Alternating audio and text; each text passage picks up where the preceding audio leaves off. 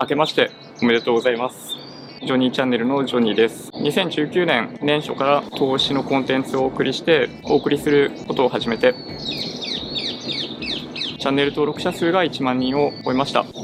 皆さんの大きなサポートもあって、ここまで来れたと思ってますので、2020年も頑張っていきたいと思ってます。2020年目標は、まあできれば10倍を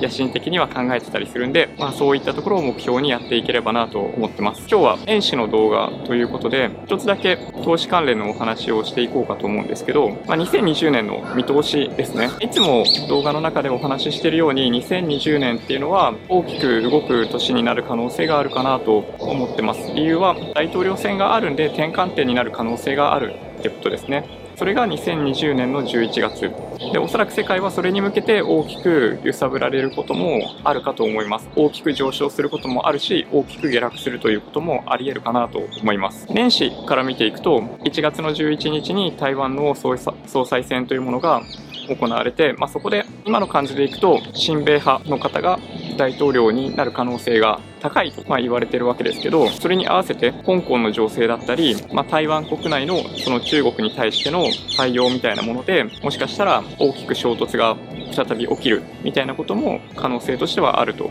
思います。2020年は日本にとっても東京オリンピックが開催されるのでこれが起点になって景気が良くなるとか、まあ、それ以降悪くなるみたいなことを想像されている方も結構いらっしゃると思うんですけど、まあ、個人的にはそんなに大きなインパクトはないんじゃないかなと思ってますね。すでに東京オリンピックの恩恵っていうのは特に建設業界を中心に受けてるわけだったりするんで、まあ、ここからはどちらかというとソフト面の恩恵があるんじゃないかなと思いますね。人もの金っていうものが大量に入ってくるタイミングになるんで、それを楽しみにされてる方っていうのも結構いらっしゃると思います。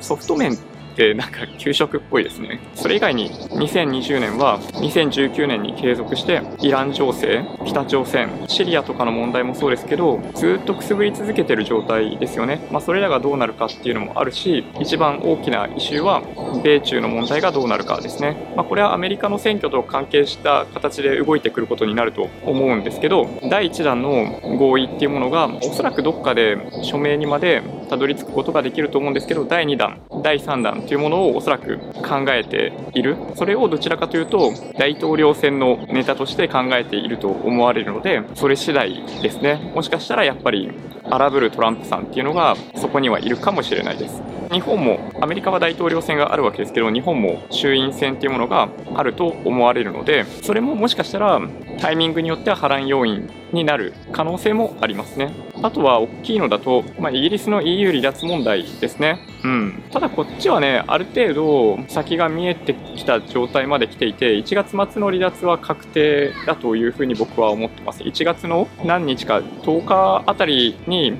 採決を行っておそらく採択されると思います。否決されることはないと思うので1月末の EU 離脱っていうものはおそらく確定。その後に2020年12月までにイギリスは EU との間での FTA というものを結びに行こうとする努力をすることになると思う思うのでそれ次第ということになりますねまあ現実的には1年間でそれを結ぶっていうのはかなり困難だと僕は思っているんでアメリカとイギリス、日本とイギリス、もしくはそのイギリスが TPP に参加するみたいなこともオプションとして話としては上がってくるのかなと思いますね。まあ、イギリス保守党ジョンソン首相あたりは本当にま一生懸命そのハードブレグジットにならないように2020年年末まで交渉をし続けることになると思うのでこの辺が見どころかなと思いますね。マーケットの株価とかの観点でいくとそういう意味では2019年のような上昇っていうのは難しいと思います。2019年は日経平均だと18%、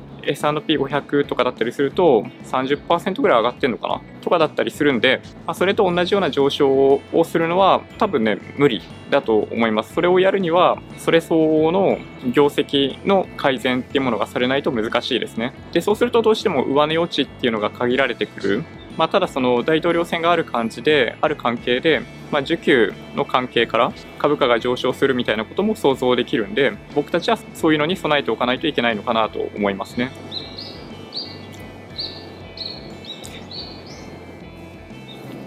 2020年個人的には7月にもしかしたら子供子供が生まれるかもしれないしこのチャンネルの状況がどういう風になっているかっていうのもちょっと想像できない部分もあったりするんでまたものすごい変化に富んだ1年になるんじゃないかなと想像してます。特に目標みたいなものは立てるつもりはないのでさっきちょこっとお話ししてましたけどできるだけ目の前にあることに一生懸命力を注ぐことができたらいいのかなというふうに純粋に思ってます。2019年は皆さんにとっても良い年になった方が多いんじゃないかなと思うのでマーケットの状況からするとねなので2020年も皆さんにとって素晴らしい年になるように心からお祈り申し上げます。じゃあそんな感じで年始の動画は終わりにしたいと思います。じゃあまた YouTube ライブだったり、まあ、個別の動画だったりで、まあ、投資関係の情報、まあ、それ以外についてもお届けしていく予定なので、ぜひまだチャンネル登録されていないっていう方がいらっしゃったら、チャンネル登録をお願いします。そんな感じですね。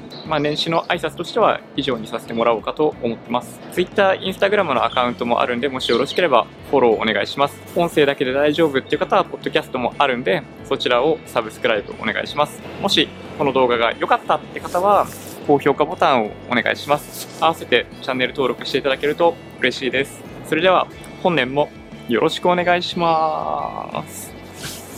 バイバイ。